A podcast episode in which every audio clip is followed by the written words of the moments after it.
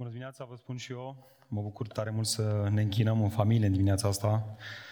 Uh, probabil că unul dintre refrenele pe care le-am auzit din nou și din nou în biserica noastră este că Dumnezeu ne vorbește prin cuvânt. Și cumva, pe de-o parte, această afirmație sau recunoaștere este o mare binecuvântare pentru mine, însă în același timp mă și determină să mărturisesc asta. Să știți că asta nu se datorează faptului că sunt niște oameni inteligenți și bine pregătiți care ies în fața voastră, ci este datorită faptului că Dumnezeu lucrează prin cuvântul Său, chiar lucrează prin cuvântul Său. Și să știți că în spatele celor care ies în fața aici există multă zdrobire, multă confuzie, multă ezitare. Eu adesea mă entuziasmez și părtășesc așa lucruri, mă mai ia valul dar să știți că în spate există multă luptă și frământări și poate uneori nopți nedormite. Și dacă toți suntem în familie, bine să știm asta și vă încurajez chiar în timpul mesajelor. Haideți să ne unim în rugăciune. Doamne, vorbește-ne. Doamne, zdrobește-ne, cum zicea Emma. Arată-ne unde suntem. Și ce ar fi să facem asta chiar acum? Ce ziceți? Mai facem o dată? Haideți să plecăm capetele în rugăciune. Tată, mărturisim că suntem slabi. Mărturisim că nu ne putem mântui singuri. Mărturisim, Doamne, că nu putem să rămânem singuri în mântuirea pe care ne-ai dat-o. Mărturisim, Doamne, că nu ne putem schimba prin puterile noastre. Mărturisim, Doamne, că adesea suntem ezitanți, confuzi, nu știm oare chiar sunt creștini sau nu sunt creștini. Așa că, Doamne, dimineața aceasta te rugăm să ne vorbești inimilor noastre prin cuvânt, dă-ne pace, dă-ne liniște, fă, Doamne, ca Duhul Tău să lucreze din plin în intelectul nostru și cuvântul Tău să fie din nou auzit, într-un mod în care să plecăm de aici plin de adevăr, plin de Duh și de adevăr. Numele Domnului Iisus Hristos ne-a rugat. Amin. Nu știu cum a fost pentru voi uh, școala, însă pentru mine, când vinea vorba de școală, cea mai mare frică erau testele. Când îmi zicea doamna, închideți caietele și scoateți o foaie de hârtie, mă luau toate palpitațiile, mă luau toate stările. Știți de ce? Simplu, pentru că nu învățam. De fapt, testele repetate mă forțau să fiu pus față în față cu o realitate din viața mea și anume că eram leneș la învățătură. Era foarte greu să învăț. Testele nu-mi scădeau nimic din cunoștințe și nici nu îmi adăugau nimic. Pur și simplu mă puneau față în față cu realitatea. Cum sunt eu la învățătură? De fapt, uneori mi adăugau că la teste acolo mai copiam și învățam și eu niște lucruri, copiindu-le.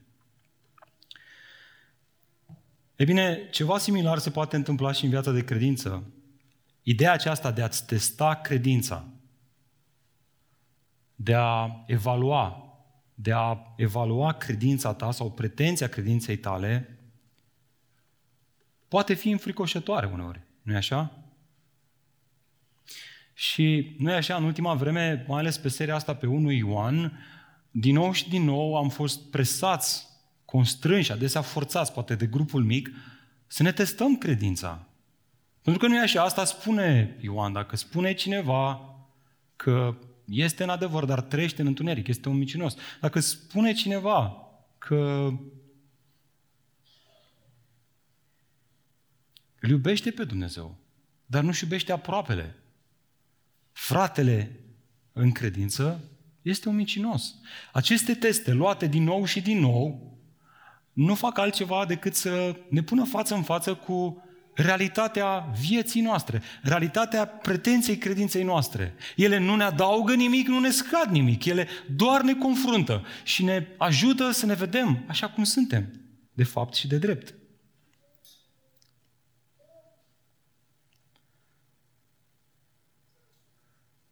Iată de ce În perioada asta, probabil că mulți dintre noi fiind confruntați cu aceste teste, am început să avem întrebări. Oare eu sunt cu adevărat în lumină? Oare nu cumva trăiesc în, în întuneric? Oare eu sunt în adevăr? Nu cumva sunt condus de Duhul rătăcirii? Oare eu sunt în iubire sau sunt în minciună? Oare eu sunt născut din Dumnezeu sau, deși m-am născut într-o familie de credincioși, deși de ani de zile merg la biserică constant, zac în cel rău?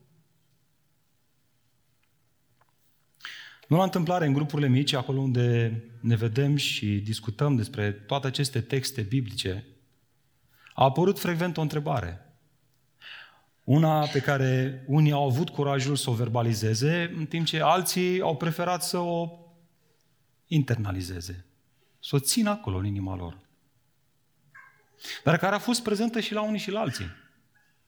Dacă ai luat în serios ceea ce s-a discutat în perioada asta, această întrebare a fost prezentă la noi toți. Și întrebarea este aceasta. Oare eu sunt cu adevărat creștin? Ți-ai pus întrebarea asta? Dacă nu, ce ar fi să o pui în dimineața aceasta? Oare eu sunt cu adevărat creștin? E bine, acesta este mesajul de astăzi. Noi suntem chemați să fim prezenți în stradă, dar nu oricum. Noi trebuie să fim prezenți în stradă, dragilor, dar asigurați că rămânem în Dumnezeu. Noi nu doar trebuie să avem siguranța că am fost cândva născuți din Dumnezeu și acum noi nu știm exact, mai suntem, nu mai suntem. Noi trebuie, ca și credincioși, dacă vreți sau dacă vrem să avem un impact în societate, noi trebuie neapărat să rămânem prezenți în stradă, fiind asigurați că rămânem în Dumnezeu. Creștine, fratele și sora mea dragă în Hristos. Dacă ești cu adevărat născut din Dumnezeu, atunci n-ar trebui să-ți fie frică să-ți testezi pretenția credinței tale. Nu fugi de aceste teste. Ele sunt o mare binecuvântare spirituală pentru viața ta. Așa cum un elev bun își va demonstra oricând cunoștințele, tot astfel și un creștin real, în urma testelor, va fi validat că este, că are o naștere din nou reală. La această întrebare, ești mântuit cu adevărat, nu există loc de ce o vrea Dumnezeu. Sau lasă cum vedea noi acolo când ajungem în ceruri, dacă o să fiu primit și eu sau nu.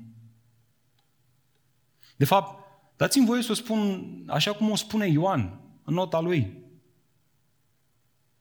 Lipsa siguranței credinței, lipsa siguranței mântuirii, lipsa siguranței că rămânem în această mântuire, poate fi un semnal că pretenția credinței este cam pripită.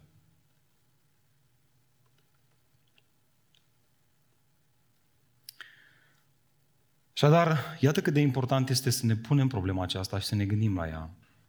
Pretenția credinței noastre trebuie testată. Nu avem voie să ne lăsăm înșelați. Lumea ne va spune, dacă nu suntem mântuiți cu adevărat, că suntem creștini. Că suntem ok. Ne va schimba modul de testare doar, doar să trecem la test, să ne înșelăm pe noi înșine.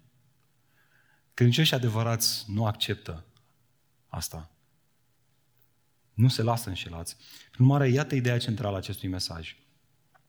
Testarea onestă și repetată a pretenției credinței noastre, atunci când este cu adevărat reală, dragilor, ascultați, asta nu va genera mai multă nesiguranță, ci mai multă siguranță. Nu trebuie să fugim de aceste trei teste pe care Ioan ni le oferă în dar în această epistolă. Testul ascultării, testul umblării în lumină și testul dragostei de frați. Ele sunt o binecuvântare. Noi le luăm din nou și din nou în viața noastră, iar atunci când le aplicăm vieților noastre de creștini, noi la final nu ieșim mai nesiguri, ci mai siguri. Pentru că lucrurile acestea se vor evidenția în viața noastră, sigur, la diferite niveluri de maturitate, dar ele vor fi acolo și prezența acestor lucruri în viața noastră ne va încuraja și ne va da siguranță. Prin asta vom cunoaște că rămânem în Dumnezeu și că Dumnezeu rămâne în noi. Aplicarea testelor credinței nu ne fură siguranța credinței, ci ne întărește. Așa că, dragilor, nu fugiți de discuții semnificative în grupurile mici. Este absolut în regulă să spui, mă, eu nu știu sigur dacă sunt cu adevărat născut din Dumnezeu. E bine, exact asta face bătrânul Ioan cu biserica din Efes. Haideți să ne amintim ce se întâmplă acolo. Mulți părăseau biserica în timp ce continuau să se numească creștini. Pretenția credinței lor rămânea chiar și după ce ieșeau din biserică, ba mai mult, ei pretindeau că au o cunoaștere și o ungere specială. Cei care rămâneau în biserică începeau să fie confuzi. Ei nu puteau să nu se întrebe, oare noi suntem bine? Sau cei care ies din biserică sunt bine? Cine are dreptate, ceea ce spunem noi sau ceea ce spun ei? Iată de ce pe parcursul acestei epistole, până în capitolul 4, din nou și din nou, Ioan rea aceste teste care încep cu expresia aceasta, dacă. Dacă cineva face pretenția, face afirmația aceasta și are această pretenție a credinței că trăiește în lumină, atunci el trebuie să fie așa. Dacă nu este așa, atunci este un mincinos. Din nou și din nou, din nou și din nou. Și vedeți, aceste teste, aceste dacă, dacă, dacă, dacă, putea să producă în inima celor din Efes confuzie. Măi, pe lângă faptul că noi suntem cumva într-o confuzie dată de faptul că oamenii aceștia pleacă dintre noi și începem să ne întrebăm, cine are dreptate? Noi sau ei? Cine rămâne în Dumnezeu? Noi sau ei? Mai vine și Ioan care ne dă aceste teste din nou și din nou, din nou și din nou. Noi începem să ne îndoim de credința noastră, de petența credinței noastre. Este ca atunci când faci un lucru cu mâinile tale și îl testezi de sute de ori pentru că vrei să iasă foarte bine. Ce se întâmplă? O ciorbă, faci o ciorbă și o testezi, o guști, mai pui un pic de sare, mai... Bă, cred că am pus prea mult. Cu cât o testezi mai mult, parcă uneori încep să te îndoiești. Ei bine, Ioan simte asta. El își dă seama că toate aceste teste repetate și limbajul acesta în negru și alb pe care l-a avut pe parcursul epistolei până în acest punct poate să genereze o nesiguranță în ce privește eu sunt în Dumnezeu sau nu sunt în Dumnezeu?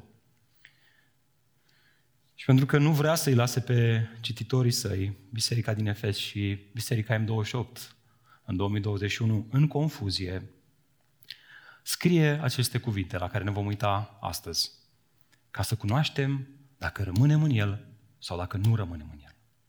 Așa că, dragul meu, dacă ești în confuzie, wow, ce binecuvântare și ce har ți-a dat Dumnezeu să vii astăzi la biserică. Pentru că astăzi vei învăța de la Ioan, nu de la mine, dacă rămâi în Dumnezeu sau dacă nu rămâi în Dumnezeu, dacă ai rămas în Dumnezeu sau nu. Nu este asta tare? Ok? Pentru că oricât de sigur este credința, uneori se clatină, se clatină. Și la oamenii mari lui Dumnezeu, ei au mărturisit că se clătinau. Așa că, haideți să vedem ce ne spune Ioan legat de asta. Mă invit să deschideți împreună cu mine în 1 uh, Ioan, capitolul 4. Am ajuns astăzi la versetul 13 și cu ajutorul Domnului, astăzi încheiem capitolul 4. Iată ce ne spune bătrânul Ioan. Observați, vă rog, versetul 13 cu mine. Prin aceasta știm că rămânem în El. Și El în noi. Cum? Cum, Ioan? Uite cum, prin faptul că ne-a dat din Duhul Său. Iar noi am văzut și mărturisim că Tatăl a trimis pe Fiul ca mântuitor al lumii. Dacă cineva mărturisește că este Fiul lui Dumnezeu, atunci Dumnezeu rămâne în El. Iar El rămâne în Dumnezeu. Și noi am cunoscut și am crezut dragostea pe care o are Dumnezeu în noi. Dumnezeu este dragoste, iar cine rămâne în dragoste, rămâne în Dumnezeu. Și Dumnezeu rămâne în el. În felul acesta, dragostea este făcută de săvârșită noi, pentru, că, pentru ca noi să avem îndrăzneală în ziua judecății. Fiindcă lumea aceasta, cum este El, așa suntem și noi. În dragoste nu este frică, ci dragostea desăvârșită alungă afară frica. Pentru că frica poartă în sine pedeapsa. Cel ce se teme n-a fost făcut de săvârșit în dragoste. Noi iubim pentru că El ne-a iubit mai întâi. Dacă cineva spune, îl iubesc pe Dumnezeu, dar își urește fratele, este un mincinos. Căci dacă nu-și iubește fratele pe care l-a văzut, nu îl poate iubi pe Dumnezeu pe care nu l-a văzut. Și porunca pe care o avem de la el este aceasta. Cine îl iubește pe Dumnezeu, să-și iubească și fratele. Amin. Iată întrebarea cu care navigăm în textul nostru. Este cât se poate de evident că expresia a rămâne în Dumnezeu și Dumnezeu a rămâne în noi este cheie în pasajul acesta. Despre asta vorbim. Siguranța mântuirii noastre vine din faptul că noi știm că rămânem în El și El rămâne în noi. Asta ne face să avem părtășie cu Tatăl și cu Fiul și să fim siguri de pretenția credinței noastre. Prin urmare, întrebarea pe care ar trebui să ne o punem este asta. Bun, dar ce ne asigură de faptul că pretenția credinței noastre este una reală și noi rămânem în Tatăl și Tatăl rămâne în noi? E bine, când mă uit în acest text, văd uh, patru lucruri, patru semne, patru indicatoare. Dacă vreți, în dimineața aceasta o să fim precum niște profesori care oferim un test și apoi evaluăm ce a ieșit la acel test. Cum să evaluezi dacă pretenția credinței tale este reală sau nu? Asta este întrebarea la care navigăm astăzi. Da? Cum știi? Cum știi? E bine, iată, mai întâi asta. Atunci când testezi pretenția credinței cuiva, primul lucru pe care îl vei remarca va fi acesta. El are o garanție în el. O arvună. El are o garanție în el. Uitați-vă cu mine în versetul 13. Prin aceasta cunoaștem că rămânem în El și El noi. Pentru că ne-a dat, ne-a oferit. Dumnezeu ne-a oferit din Duhul Său. Interesant, nu este prima dată când Ioan afirmă aceste cuvinte în această epistolă. În capitolul 3 a mai făcut o dată. Acolo el spunea în versetul 24, prin aceasta cunoaștem că El rămâne în noi, prin Duhul pe care ni l-a dat. Faptul că repetă de două ori același lucru, același adevăr, înseamnă că acest adevăr este foarte important. Este esențial. De fapt, pe parcursul epistolei, Ioan face mai multe mențiuni la lucrarea Duhului Sfânt și rolul lui în mântuire. Care este rolul? Păi haideți să ne amintim, Tatăl este cel care inițiază un plan veșnic de răscumpărare a omului. Din veșnicie, Tatăl a pregătit un plan prin care noi să fim răscumpărați. Și ăsta este rolul Tatălui. Fiul este cel care vine și împlinește ceea ce Tatăl a inițiat. El este cel care este trimis de Tatăl să vină în lume și să moară pentru păcatele credincioșilor. Ori asta ar trebui să ne determine să ne întrebăm, bun, dar care este rolul Duhului Sfânt? Rolul Duhului Sfânt este să ia acest plan veșnic de răscumpărare și să-l aplice credincioșilor. Prezența Duhului Sfânt în viața credincioșilor este garanția că ei au fost prinși în planul veșnic al lui Dumnezeu, că Fiul a venit să moară pentru păcatele sale. Prezența Duhului Sfânt în viața noastră este ceea ce generează convingere că suntem păcătoși și că avem nevoie de Isus ca mântuitor al nostru. Fără Duhul Sfânt, nu s-ar fi întâmplat nimic în viața noastră. Absolut nimic. Ori întrebarea care se ridică acum este asta. Cum știu dacă am primit Duhul Sfânt? Sună bine. Dar Duhul Sfânt este garanția în credincios că este născut din Dumnezeu și prin asta el știe că rămâne în Dumnezeu și Dumnezeu în el. Dar cum știu dacă eu am avut parte de Duhul Sfânt sau nu? Sau nu? Și îmi place sau nu, dar din nefericire s-au spus foarte multe prostii la această întrebare. Unii au spus că trebuie să vorbești în limbi dacă vrei să știi că Duhul Sfânt a lucrat în viața ta. Alții au spus că trebuie să ai parte de nu știu ce experiențe dramatice. Alții că te izolezi de lume, te retragi în pustie și trăiești o viață de sfințenie. Așa știi că Duhul Sfânt a lucrat în viața ta și câte și mai câte. Însă atunci când întreb pe Ioan, cum știa el dacă Duhul Sfânt a lucrat în cineva, el îți va răspunde simplu. Știți ce va spune Ioan? Că rămâi în mărturisirea apostolică. Rămâi în Evanghelie. Rămâi în adevăr. Așa știi. Cel care are parte de Duhul Sfânt este cel care a rămas în adevăr, care rămâne în adevăr, care îmbrățișează adevărul. Prin aceasta știm că rămânem în El prin Duhul Sfânt care ni l-a dat. Faptul că rămâi în Dumnezeu, faptul că te-ai agățat de Dumnezeu și nu poți să-i dai drumul, faptul că Isus Hristos a devenit comoarea vieții tale, este o dovadă a faptului că Duhul Sfânt a lucrat în tine. Mulțumește Domnului pentru asta. Dragilor, Ioan nu le scrie această epistolă celor care erau pe stradă, care ieșiseră din biserică, celor care pretindeau că sunt din biserică, dar prin faptul că au ieșit, demonstrau că nu sunt din biserică. El scrie toate acestea celor care au rămas ferm pe poziție, care au rămas în adevăr, nu care au rămas pe poziția unei biserici cu numele nu știu care, căci atunci nu erau 100 de biserici în Efes, ci că au rămas în adevărul pe care Ioan îl predicase în această biserică.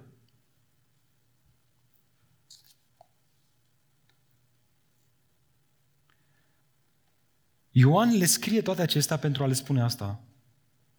Dragilor, prea iubiților, copilașilor, motivul pentru care voi ați rămas în Dumnezeu, ați continuat să rămâneți în Dumnezeu, ați rămas în această mărturisire apostolică, în ce v-am spus eu și ceilalți apostoli, că Isus a venit în trup și că a murit, a făcut ispășire pentru păcatele voastre, este dat tocmai de faptul că Dumnezeu va da Duhul Său, care v-a condus spre Hristos și care v-a păstrat în Hristos. Iată prima lecție pentru noi. Faptul că doctrina adevărată răsună adânc în mintea ta este o dovadă că Duhul Sfânt lucrează în intelectul tău. Atunci când sufletul tău aude revelația Scripturii predicată, care a fost inspirată de acest Duh al lui Dumnezeu care lucrează și în credincioși astăzi, rezonează profund. E ceva special. Este cartea cu cât mare. Nu poți, Duhul Sfânt nu te poate lăsa să pui cartea aceasta pe un picior de egalitate cu o altă carte, cu o altă revelație, cu un alt vis, cu o altă descoperire. Pentru tine, revelația aceasta este revelația cu R mare. Și te ții strâns de ea și când o auzi predicată, rezonează ceva în inima ta. Și acela este Duhul adevărului. E bine, asta este garanția pe care o primim de la Dumnezeu pentru a cunoaște că suntem ai Lui. Este arvuna pe care Dumnezeu o așează în noi, pe care ne-o dă din plin, ca să știm că suntem ai Lui, să știm că putem aștepta revenirea Lui Hristos plin de bucurie, că a plătit acest avans pe care l-a pus în inimile noastre, Duhul Său. Și noi știm că asta se întâmpla în contextul antic destul de des aceste sigilii care erau puse pe anumite documente pentru a distinge între fals și autentic. Am adus și am, avem o poză dimineața aceasta cu un sigiliu. Spre exemplu, acesta este sigilul lui Mihai Viteazul, care cuprinde simbolurile stemelor celor trei țări care au fost unite. Era folosit de acesta pentru a autentifica documentele originale. Vedeai sigilul acesta pe un document? Știai că în spatele lui este regele. E bine, asta a promis Dumnezeu că o să facă în anul de îndurare al Domnului. El a promis că va pune sigilul său, Duhul său cel Sfânt, nu la ușa de intrare a unei biserici, ci pe inimile credincioșilor. Nu este un sigiliu fizic, ci este un sigiliu spiritual. Este adânc întipărit în inima credinciosului. Este arvuna pe care o primim de la Dumnezeu. Duhul Sfânt este sigilul prin care suntem asigurați că experiența noastră creștină, pretenția credinței noastre este una reală. Oare nu asta a învățat și Pavel în el de asemenea? Ați auzit cuvântul adevărului, Evanghelia mântuirii voastre, atenție! Observați, mai întâi, Evanghelia și adevărul, Duhul și adevărul trebuie puse tot timpul împreună. În el ați crezut și ați fost... De ce ați crezut? Pentru că ați fost pecetluiți cu Duhul Sfânt. Ați primit ștanța pe care l-a promis, care este o garanție a moștenirii noastre până la răscumpărarea celor ce sunt proprietatea lui Dumnezeu spre lauda slavei Lui. Dragilor, dacă atunci când auziți Evanghelia predicată, dacă atunci când auziți revelația expusă, Duhul vostru se, se, se întărâtă în sensul ăla pozitiv, în sensul ăla, băi, ce mântuire mare, măi, măi, ce a făcut Dumnezeu pentru mine, ai Duhul Sfânt care lucrează în tine. Da? Cineva care nu are Duhul Sfânt o să zică, hm, interesant, drăguț chiar, ok. Dar asupra acestor lucruri te vom asculta altă dată, hai mai vorbim. Ia zi, cum facem cu mașina, cum facem cu serviciu, cum facem cu concediu. Credinciosul? Credinciosul nu se satură să discute lucrurile astea. Nu se satură să stea în cuvânt, nu se satură să stea în părtășie, dar uneori obosește. Pentru că Fizicul este supus slăbiciunilor, dar Duhul e acolo prezent, se întărâtă. Dragul meu, o credință dreaptă este imposibilă fără Duhul Sfânt. Dacă noi îmbrățișăm adevărul revelat în Noul Testament, dacă suntem gata să-l urmăm până la moarte și dacă suntem mereu interesați să-l împlinim, înseamnă că Duhul Sfânt este în noi. De slavă Domnului pentru asta, pentru ce face în viața ta. Când testul, aplica, când testul ascultării este aplicat, Duhul îți spune, supune-te. Supune-te cu bucurie. Nu Adi spune. E acea voce interioară care spune, supune-te. Lasă capul jos. Supune-te. Când testul doctrinei este aplicat, Duhul îți spune, cât de glorios este planul de răscumpărare a lui Dumnezeu. Închină-te. Pune genunchii jos și închină-te Laudă-L pe Dumnezeu pentru această mântuire completă, veșnică. Când testul iubirii este aplicat, noutatea Duhului din tine îți va spune, slujește. Cel mai mare este cel, nu este cel care stă la masă, ci cel care îi slujește pe cei care stau la masă. Slujește. Smerește-te, pune mâna pe ștergar, șterge picioarele fraților tăi, umilește-te, dar vedeți, problema este că tot ce face Dumnezeu frumos, Satan falsifică.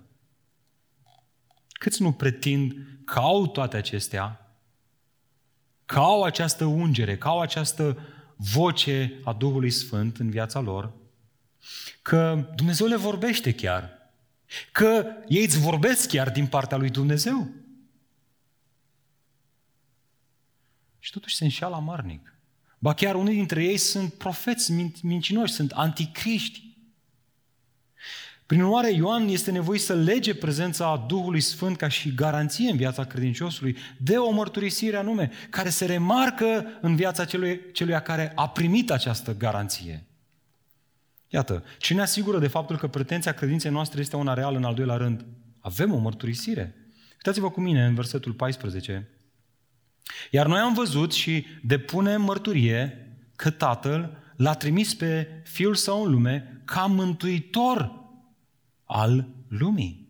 Subliniați sau încercuiți expresia asta, mântuitor al lumii.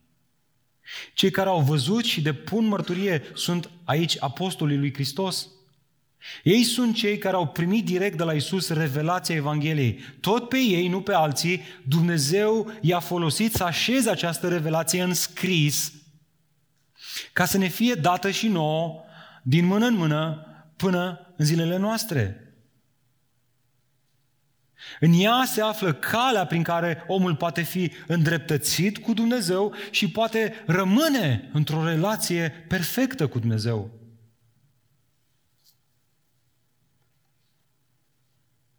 Și acum fiți atenți în ce direcție duce Ioan această mărturisire.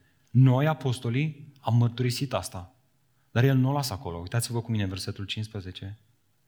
Mărturisirea asta trebuie dublată și în viața celor care au Duhul Sfânt. Versetul 15. Dacă cineva mărturisește că Isus este Fiul lui Dumnezeu, așa cum noi, apostolii, în Noul Testament o facem, da? nu, nu conform viselor, vedenilor, experiențelor noastre de zi cu zi, ci conform adevărului revelat în Scripturi, atunci Dumnezeu rămâne în El. Iar El în Dumnezeu. Nu doar apostolii depun mărturie, ci și cei care sunt născuți din Dumnezeu, care cred mărturia apostolilor. Și în ei Dumnezeu rămâne. Ce anume mărturisesc și unii și alții? Iată, că Isus este Mântuitorul lumii.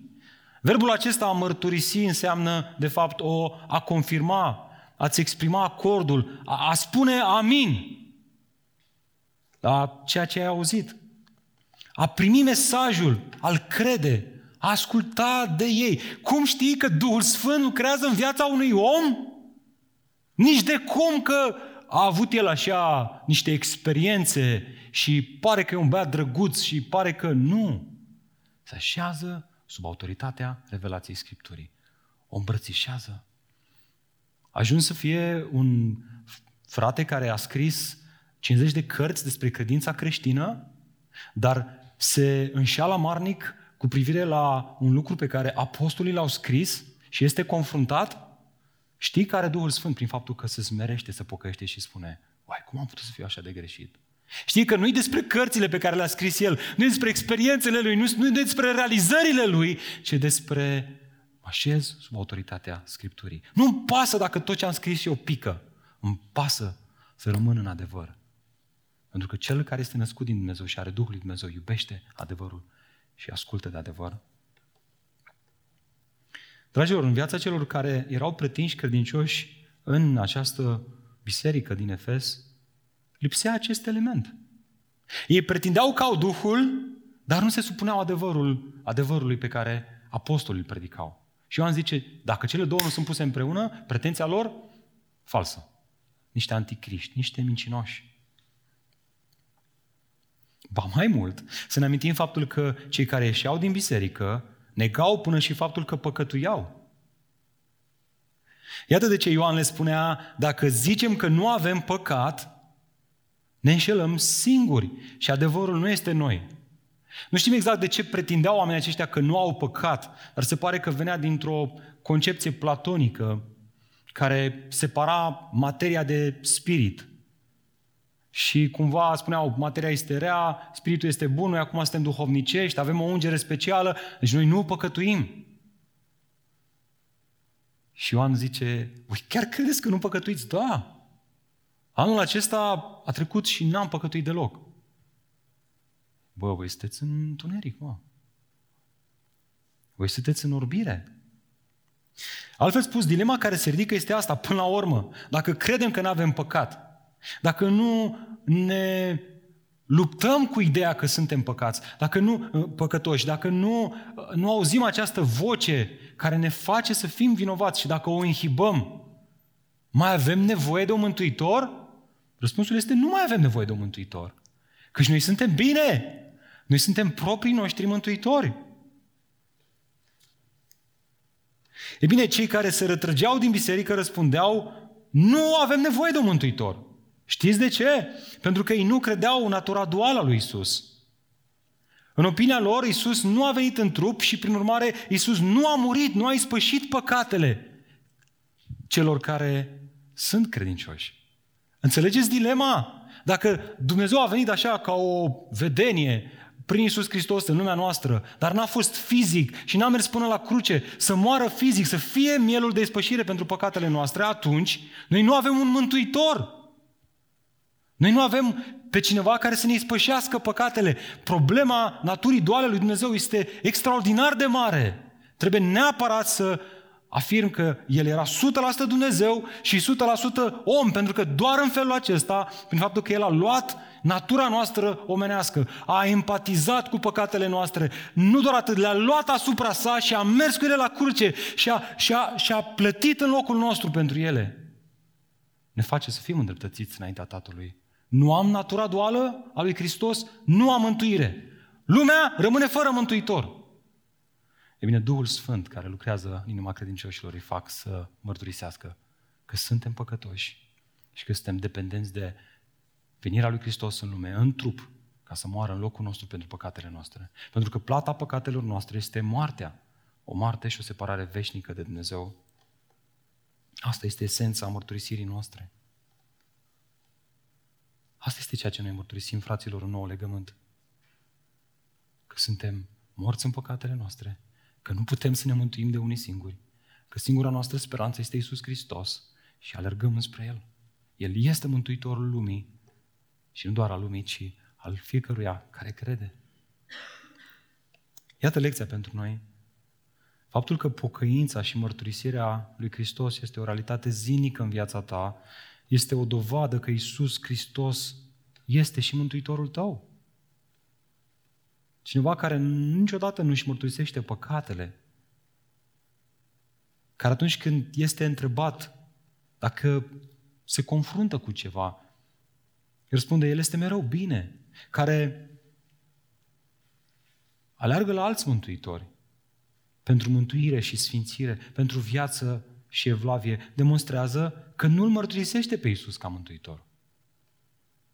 Că nu are Duhul lui Dumnezeu. Pentru că Duhul lui Dumnezeu nu doar că te confruntă că ești păcătos, dar după aia te ia de mânuță și zice, uite și soluția. Soluția este Hristos.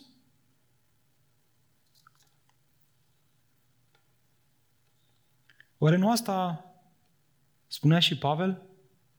Dacă deci îl măturisești cu gura ta pe Iisus ca Domn și crezi în inima ta că Dumnezeu l-a înviat din morți, vei fi mântuit.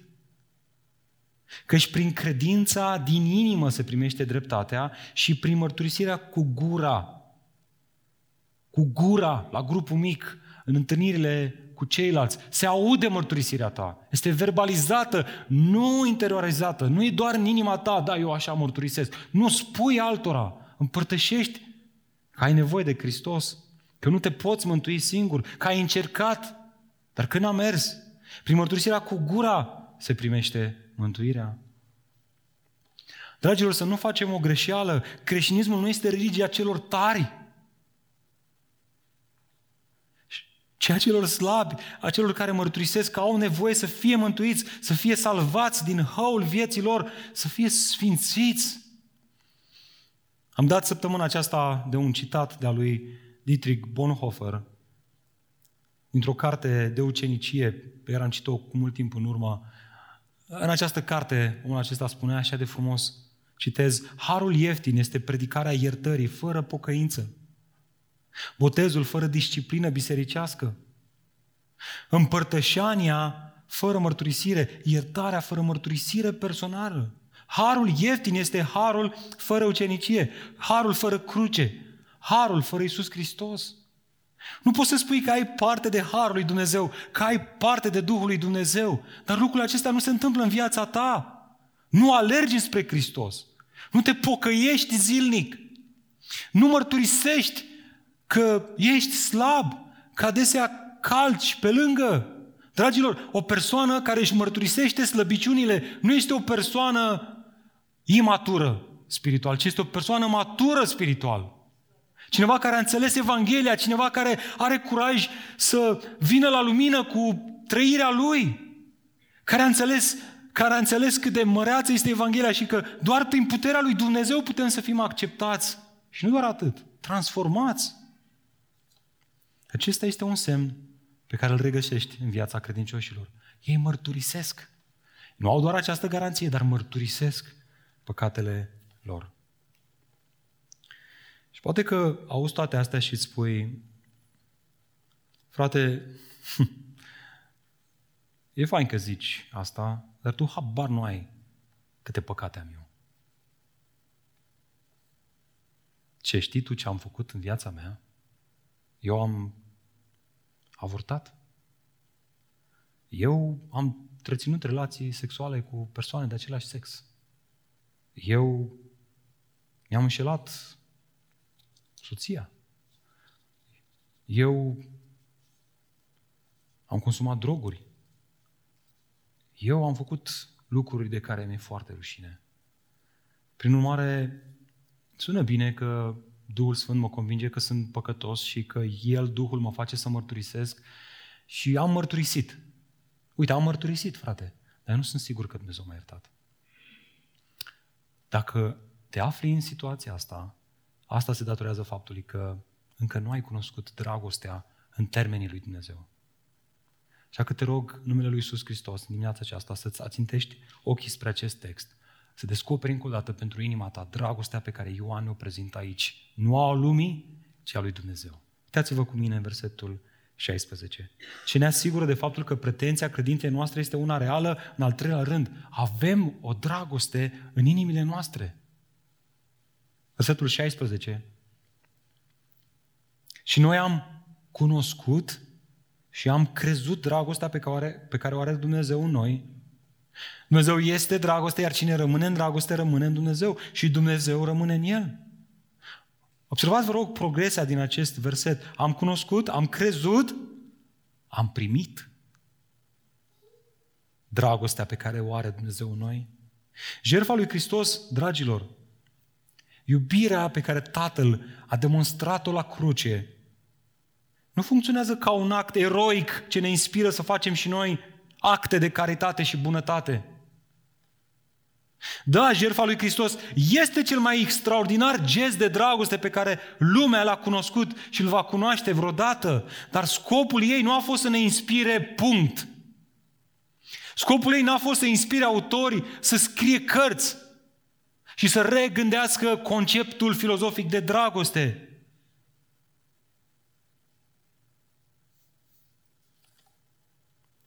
Scopul ei a fost să refacă ce a fost pierdut în grădina Eden, și anume comuniunea cu Dumnezeu.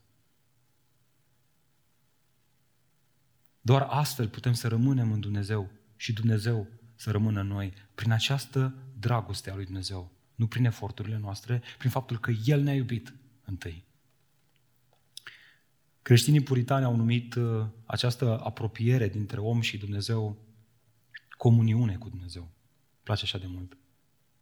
Atunci când citești biografiile lor, nu poți să nu remarci că erau super pasionați de această apropiere de Dumnezeu, dragilor, într-un mod în care noi astăzi parcă am pierdut. Nu prea mai vorbim despre, băi, am o părtășie cu Domnul, am o comuniune cu Dumnezeu. E așa de faină. Vorbim despre, am avut un timp fain la biserică, auzim asta, da? Am avut timp fain la grupul mic, auzim și asta. Dar prea puțin auzim, am avut un timp fain cu Dumnezeu. M-am dus dimineața în parc, mi-am luat revelația Scripturii, am stat în ea, wow, ce binecuvântat am fost să știu că sunt primit de Dumnezeu. Iar de ce un puritan renumit, la un moment dat, a scris o scrisoare în timp ce era extrem de bolnav. Imposibil să se ridice din pat. Și ce scria în această scrisoare, citez, Hristos este cel mai bun prieten al nostru, ba chiar singurul cel din tăi prieten. Mă rog să fiu obosit de orice altceva, dar nu de conversațiile și comuniunea cu El. Faptul că era pe patul spitalului, faptul că era poate pe patul unui prieten sau acasă la el și nu se putea ridica de acolo, nu-l oprea să aibă comuniune cu Dumnezeu, să-și încarce viața în această părtășie intimă cu Dumnezeu. Ce asigură această comuniune intimă cu Dumnezeu? Observați versetul, versetul 16. Nu ratați legătura, dragilor. Rămânem în El și El rămâne în noi. Avem comuniune cu Dumnezeu. Ce face asta? Ce declanșează asta? Ce, ce aduce în ființă această comuniune cu Dumnezeu? Versetul 16, a doua parte. Faptul că Dumnezeu este dragoste și faptul că rămânem în această dragoste. Prin urmare, apare aici o întrebare. Cum știu că am cunoscut, crezut și rămas în această dragoste? Cum știu că am primit-o cu adevărat? În continuare, Ioan oferă două semne. Dacă te întrebi, măi, eu am primit această dragoste, o am în viața mea, cum evaluez dacă această dragoste o am în viața mea? Că nu poți să spui, păi stau așa și simt așa, am, am așa un, un simțământ. Că mâine nu mai ai, poate. Cum știi că dragostea aceasta este în tine? Sunt niște semnale pe care autorii Noului Testament ni le oferă ca să ne dăm seama dacă dragostea aceasta este în noi. Iată două semne prezente în cei care au dragostea, în care Dumnezeu își pune dragostea sa, versetul 17. Primul semn este acesta. Au o îndrăzneală cu privire la viitor. Ia uitați-vă în versetul 17. În felul acesta, dragostea lui Dumnezeu este făcută de săvârșită noi. Cum, Ioan? Păi uite cum. Pentru ca noi să avem îndrăzneală în ziua judecății. Fiindcă lumea aceasta, cum este El, așa suntem și noi. Dragilor, cei care au dragostea lui Dumnezeu și au de ideea de judecată, ei nu au frică. Ei au îndrăzneală. De ce? Pentru că știu că dragostea lui Dumnezeu a acoperit toate păcatele lor și în ziua aceea ei nu vor fi judecați ca să se evalueze, ia să vedem, îl băgăm pe ăsta în cer sau nu, ci vor fi judecați ca să fie răsplătiți. Și el are curaj. Și mai spune ceva acolo, Ioan. Ioan zice, așa cum este Dumnezeu, așa suntem și noi. Adică la pachet cu această siguranță viitoare se remarcă și un caracter care vine din Dumnezeu și care vom vorbi imediat despre el. Și anume dragostea. Dumnezeu este dragoste și noi arătăm dragostea în viața de zi cu zi. Așa Dumnezeul nevăzut este văzut. Această siguranță viitoare este dată de faptul că Dumnezeu m-a iubit întâi, eu iubesc pe, pe cei de lângă mine și știu că sunt acceptați, acceptat înaintea Domnului. Dar mai este ceva. Este și o îndrăzneală prezentă. Acesta este al doilea semn pe care îl vezi în credincios, versetul 18. În dragoste nu există frică. Și dragostea desăvârșită alungă frica, o împinge. Pentru că frica are de-a face cu pedeapsa. Cel ce se teme, cel care în viața de zi cu zi se teme, n-a fost făcut de săvârșit în dragoste. Sunt foarte mulți astăzi, în dimineața aceasta aici, care se teme. Deci se tem de judecată. Știu asta pentru că am stat de vorbă cu mulți credincioși. Probabilitatea să nu fie nimeni este mică. Eu mă tem de foarte multe ori. Tu te temi. Ai nevoie să auzi astea. În acest verset, Ioan explică de ce produce dragostea lui Dumnezeu o îndrăzneală viitoare. Iar răspunsul lui direct este deoarece frica are de-a face cu pedeapsa. Dragilor, într-un fel, frica face parte din pedeapsă. Cineva care simte frica de pedeapsă este cineva conștient că a greșit și că greșeala aia a rupt o relație cu cineva și că acea relație încă nu este împăcată. El, faptul că simte frica aia este deja o consecință a pedepsei. E bine, Ioan spune, n-are cum să se întâmple treaba asta, n-ar trebui să se întâmple asta.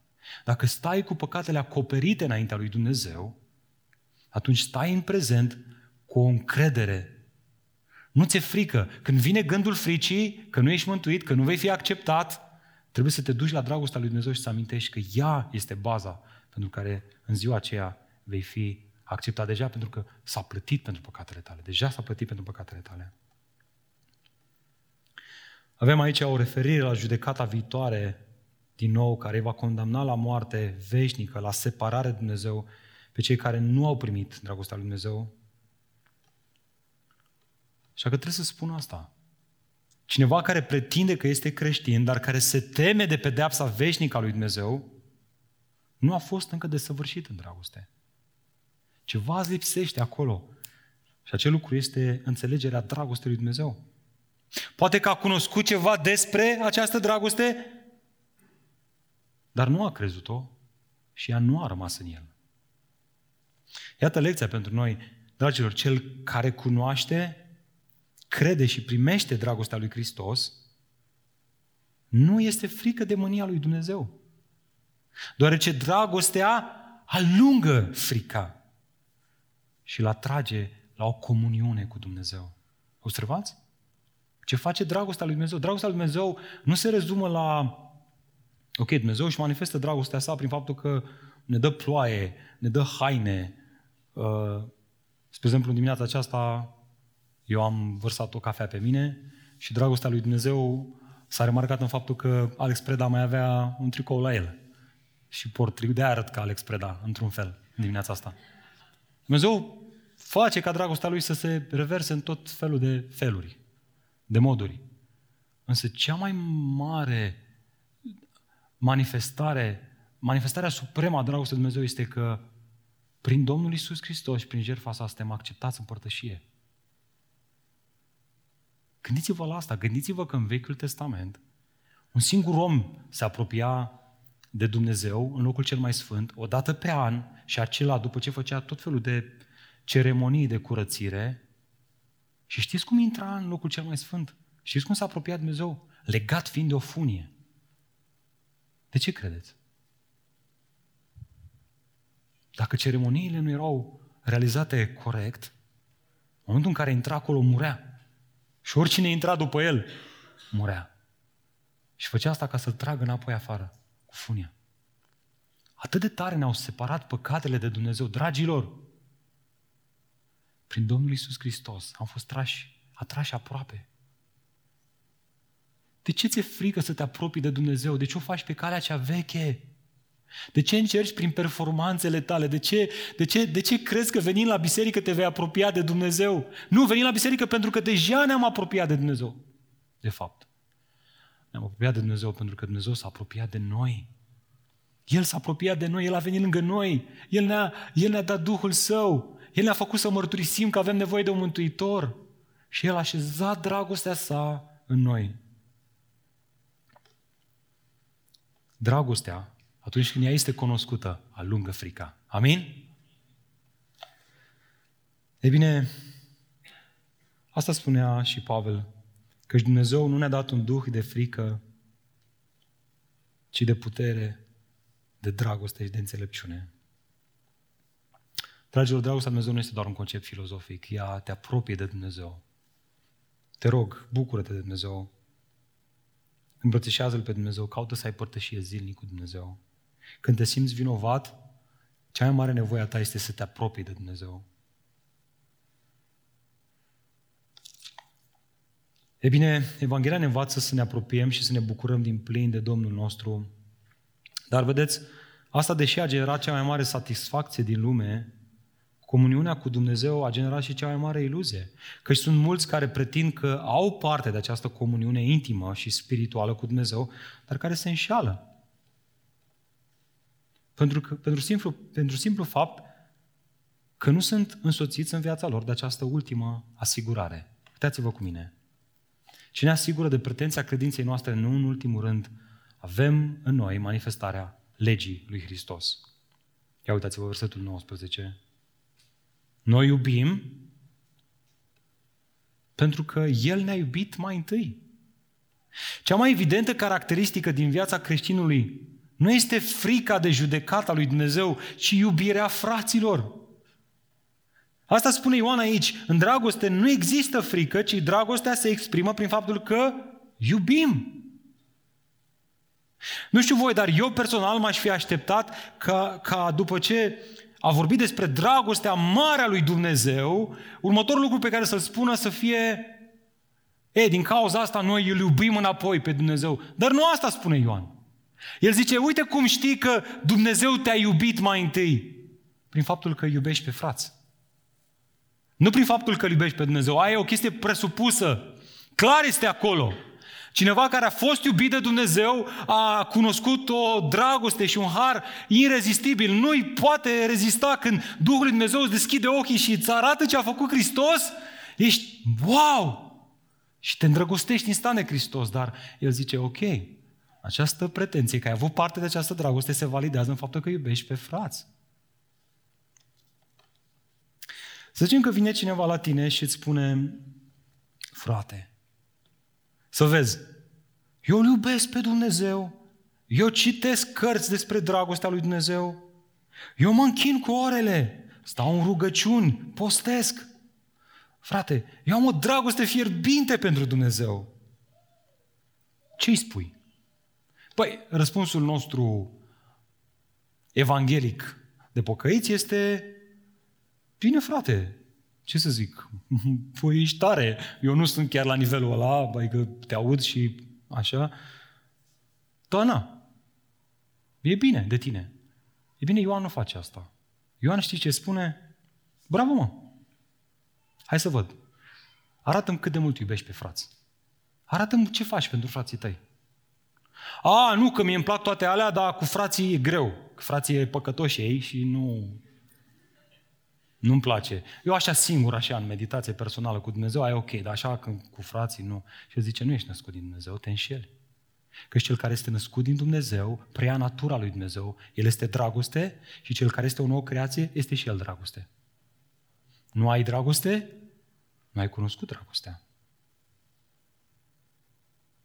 El spune, de fapt, deși în acest text tot ce face El este să ne ofere siguranță pe credința noastră, El nu se poate abține să nu mai apeleze încă o dată la testul iubirii. Versetul 20. Uitați-vă.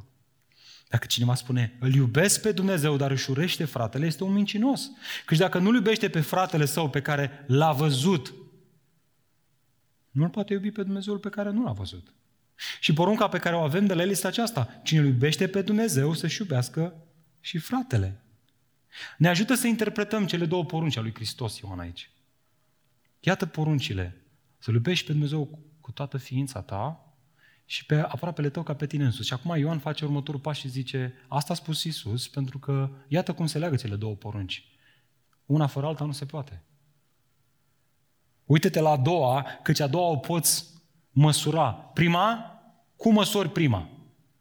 Cine poate, cine poate să măsoare dacă dragostea lui Dumnezeu este în viața, dacă Eliza o iubește, îl iubește pe Dumnezeu? Cine poate face asta? E doar Dumnezeu. E cine poate să vorbească cu Dumnezeu? Păi Dumnezeu nu poate să vorbească nimeni cu Dumnezeu. Vom vedea în ziua aceea. Dar putem să verificăm ceva în viața Elizei, în viața lui Bogdan, în viața lui Cristi. Putem să verificăm iubirea lui față de frați, că e o chestiune fizică, reală. Și zice Ioan, asta se manifestă din plin. Iată lecția pentru noi.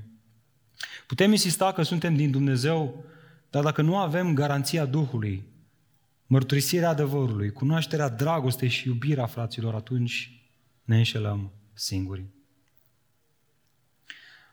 Dragilor, Ioan este cu adevărat foarte ferm, direct, gândește negru și alb, dar el nu poate fi asemănat cu un măcelar de duzină, ci cu un chirurg renumit care operează ca să îndepărteze cangrena. El este direct pentru că ne iubește, pentru că iubește pe cei din Efes. El zice, nu vă duceți în niște concepții greșite. Iată adevărul care a fost de la început. Trebuie să te gândești la asta. Dacă un prieten bun de-al tău o apucă pe autostrada A1 și îl întrebi, băi, unde te duci? Și el îți spune, mă duc la mare. Îi spui drum bun? El este în drum spre Pitești, pe A1, la kilometru 50, te întâlnești cu el și îl întrebi, bă, unde te, unde te duci? Băi, mă duc la mare, mai am o oră jumate și ajung. Îi spui drum bun? Du-te tare? Îl asiguri? Nu îl asiguri. Îi spui, băi omule, oprește-te.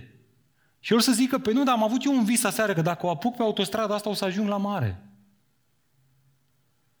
Îl lași? Afirmi? Nu, iubirea te face să-l confrunți, să-i spui adevărul. Asta face Ioan aici.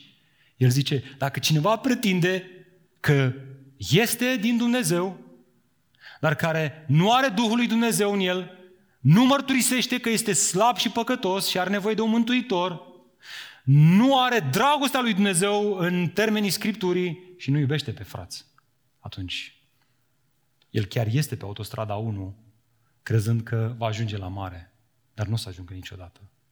Seamănă foarte mult autostrăzile, dar nu o să ajungă la mare pe acolo.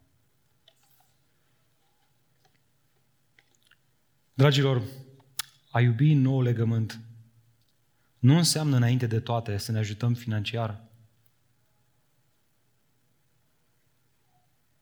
Să ne ajutăm să ne mutăm de colo-colo. Să... Toate lucrurile astea sunt foarte faine.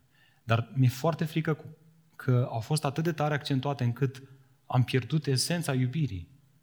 Iubirea, nou legământ, ne face să fim atenți la ceea ce credem. Iubirea, nou legământ, ne conștientizează că, zaci, că lumea aceasta zace în cel rău și este plină de ideologii greșite și ne face să veghem unii asupra altora. Nu vreau să descurajez în niciun fel prin asta ajutorarea fizică. Aia trebuie să existe. Dar există o altfel de ajutorare fizică și anume să te apropii de cineva să, să-l întrebi, mă, tu ești bine? De ce ai spus asta? Ce crezi tu despre Dumnezeu? De ce ești așa timorat?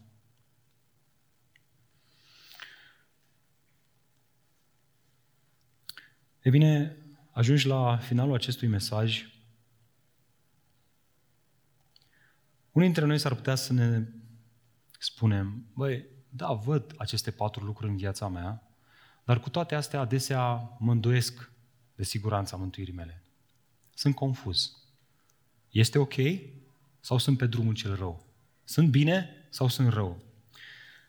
Întâmplător am citit săptămâna asta confesiunea de la Westminster, capitolul acesta, Siguranța Mântuirii, și am găsit acolo un paragraf care mi-a plăcut foarte mult. Iată ce scria, ce afirma această confesiune, această mărturisire de credință. Siguranța mântuirii credincioșilor adevărați poate fi zdruncinată, diminuată sau întreruptă prin neglijență în păstrarea ei, prin căderea într-un păcat anume care rănește cugetul și întristează Duhul care confirmă credința noastră. Observați? Printr-o ispită venită pe neașteptate și cu vehemență. Când Dumnezeu își ascunde lumina feței sale și îngăduie ca chiar și cei care se tem de El să umble în întuneric și să nu mai vadă deloc lumina. Cu toate acestea, ei nu sunt niciodată cu totul lipsiți de acea sămânță a lui Dumnezeu și viață a credinței, de aceea dragoste pentru Hristos și pentru frați, de aceea sinceritate a inimii și de conștiința datoriei din care, prin lucrarea Duhului Sfânt, siguranța mântuirii va reînvia la timpul potrivit. Și prin acestea, în tot acest timp, ei sunt păziți de o deznădejde completă. Dragul meu, dacă te afli în situația asta, dacă ești foarte confuz, Dumnezeu nu te va lăsa. Dacă cu adevărat ai cunoscut dragostea lui Dumnezeu, poate prin păcatele tale, prin trăirea ta, Duhul Dumnezeu s-a întristat și nu mai auzi acea voce care să-ți confirme acea garanție. Dumnezeu va lucra tocmai prin această perioadă de confuzie. Va lucra mult har în viața ta, multă credință, multă dragoste. Pentru că, vedeți, Iisus nu este Mântuitorul nostru până când El nu rămâne singurul Mântuitor. Iisus nu este o soluție pentru noi până când El nu rămâne singura soluție. Și când încă încercăm noi prin puterile noastre să ne rezolvăm problemele în căznicie, în viața de zi cu zi, în lucrurile din trecutul nostru, în vinovăție, Duhul lui Dumnezeu se întristează. El zice, am pus dragostea mea în tine, care să te vindece, să te ajute să trăiești o viață sfântă și tu încerci cu lucrurile lumii acestea să faci asta, ești tu nebun. Se întristează. Și siguranța mântuirii scade, scade, scade, scade. Dar promisiunea este că nimeni, nimeni și nimic nu ne poate despărți de dragostea lui Dumnezeu. Promisiunea este că Duhul lui Dumnezeu va lucra în viețile noastre sfințire. Așa că, te rog, apropie de Hristos în viața aceasta. Haideți să ne apropiem împreună în rugăciune de Hristos. Haideți să ne rugăm. Haideți să căutăm fața Lui.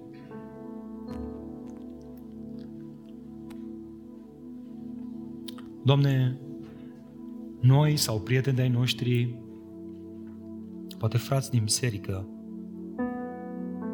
loviți de păcat, loviți de ispite, loviți de păcatele altora împotriva lor, loviți de trecut, loviți de familia atât de dificilă în care au crescut, loviți de familia în care trăiesc astăzi. Un soț necredincios, o soție necredincioasă, un copil rebel care trăiește în păcat. Loviți de toate acestea, Doamne, adesea căutăm prin puterile noastre să le rezolvăm. Iartă-ne! Iartă-ne că ți-am întristat Duhul Tău pe care l-ai așezat în noi. Iartă-ne că nu ne-am crezut în Tine. Iartă-ne că nu am alergat la Tine. Iartă-ne că am fost niște nebuni. Ne pucăim, Doamne, dimineața aceasta. Te implorăm, fă ca Duhul Tău să fie auzit din nou în noi, fă ca El să ne facă să mărturisim hăul vieții noastre, să aducem la lumină, nu doar în relație cu Tine, dar în relație cu frații. Să cerem ajutor, să cerem sfătuire biblică, să cerem rugăciune.